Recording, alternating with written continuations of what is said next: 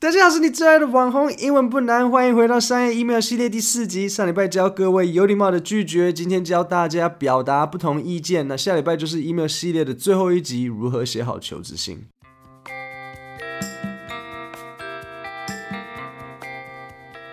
最近发布 podcast 的频率比较少，那我知道你们在想什么？哈，英文不难，Kevin 是个没用的懒惰鬼。不是，我不是没用的懒惰鬼，我是没有用啊，但我不是一个懒惰鬼。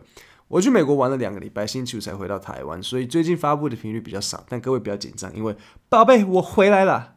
我认为在表达不同意见的时候，最大的困难点，为什么有时候表达意见会感觉很尴尬？是因为当你跟某个人意见不同，有点隐含的意思就是我的想法比较棒，我这个才是比较好的做法，所以表达不同意见才会这么 tricky。就像我每次跟我女朋友吵架的时候，我都觉得我的想法比较棒啊，所以我们才会吵架啊。tricky 的意思就是像难搞。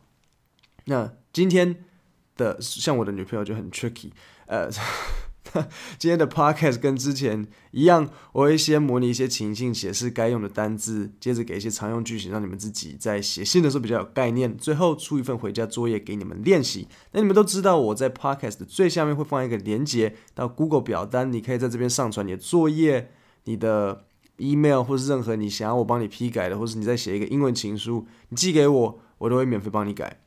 在开始讲讨论这个拒绝方法之前，我我们得先讨论一个更大的前提。那这一也是来自我这趟去美国给我的一些启发，就是各国间在表达不同意见的时候会有不同的作风。那这个国家的文化，他们反对事情的态度到底是强硬直接还是柔和婉转，对不对？我举个例，假如一个德国人、美国人和日本人在开会。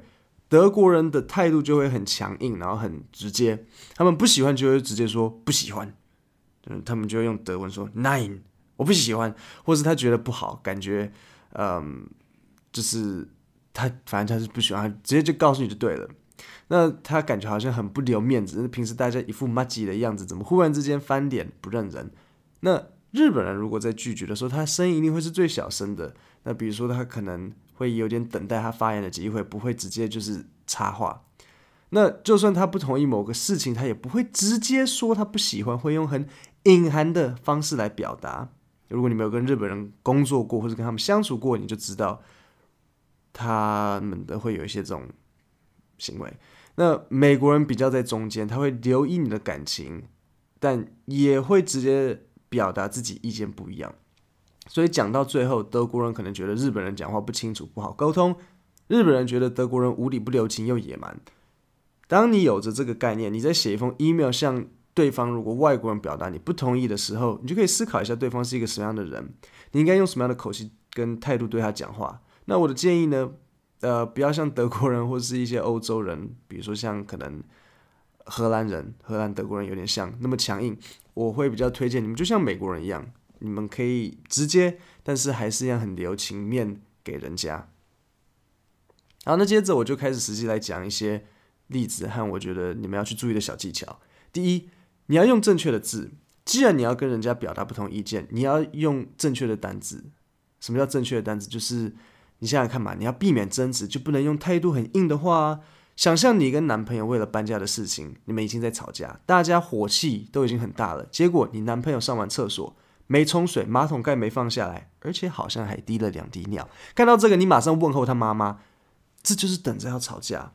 你不能够直接问候人家的妈妈，在职场写 email 也一样，你不能太过直接。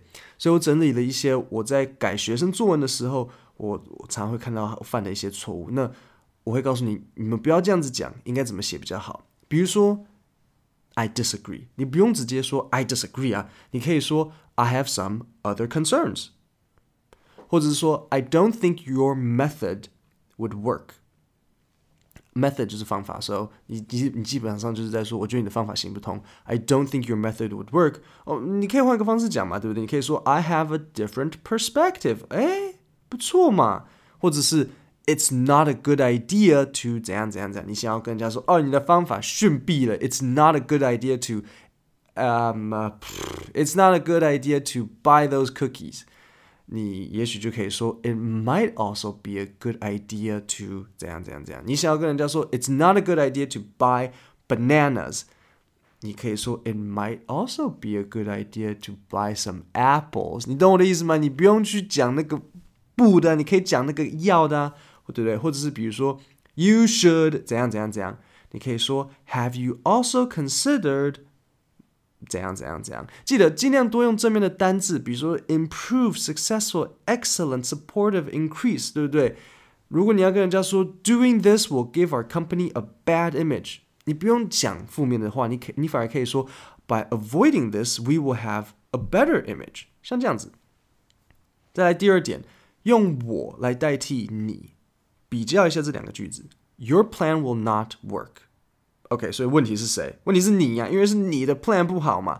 那与其把责任推给人家，不如把问题放到自己身上，说 I have some concerns regarding this plan。那 concern 就是顾虑嘛。C O N C E R N S，或者你可以说 I have some reservations about this plan。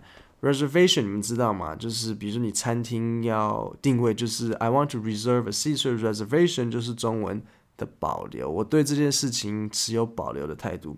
那你们也知道嘛，这个不是你是我的技巧是经典招啊，从古至今就一直存在。就是古时候上古时代的男生也会对女生说：“宝贝，不是我不爱你，但是我觉得我的牛对你过敏。”就是像这样。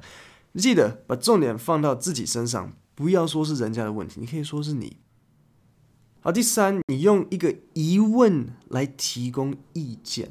如果你的同事写一封信跟你说，I plan on putting our customer reviews on the first page of our website，也许你觉得这不是一个好主意，把顾客评价放在第一页。我万一有一个差评，那不就是第一个马上就被看到吗？所以你想要说 This is a bad idea，但你不要直接说嘛，你你不能直接说，Oh Jack，I think this is a bad idea. What if our most recent customer review is a bad review？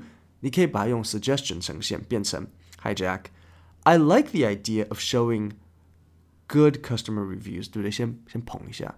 But have you considered what if the most recent review is a bad one？放一个 suggestion 进去，It would reflect poorly on our company。然后讲一下会发生什么事情。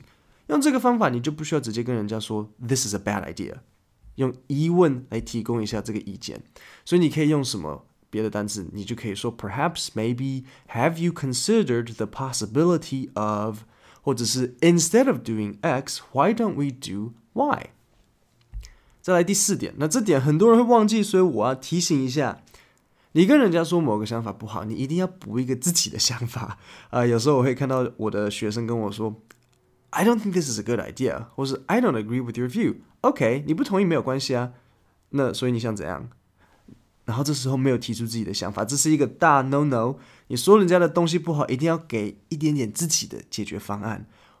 比如说，我说你菜煮的不好，但是我总是要讲一下怎样不好嘛？是盐太多、糖太多，还是你原本应该加糖，不小心加成盐，所以你现在原本这个蛋糕变咸蛋糕？对，你你要讲一下问题出在哪。好，就这四个点。那现在我要出一个小功课给你。假设你的同事在为一个呃，在为公司举办一个做一个活动计划，但是你认为他的计划有几个问题：时间不够，老板可能不有不喜欢，活动地点的交通不方便。试着用这几个条件写一份婉转的 email，告诉对方你觉得他的这个计划不好。再一次，时间不够，老板可能不会喜欢，活动的地点交通不好。试着写一个婉转的 email。那记得你英文。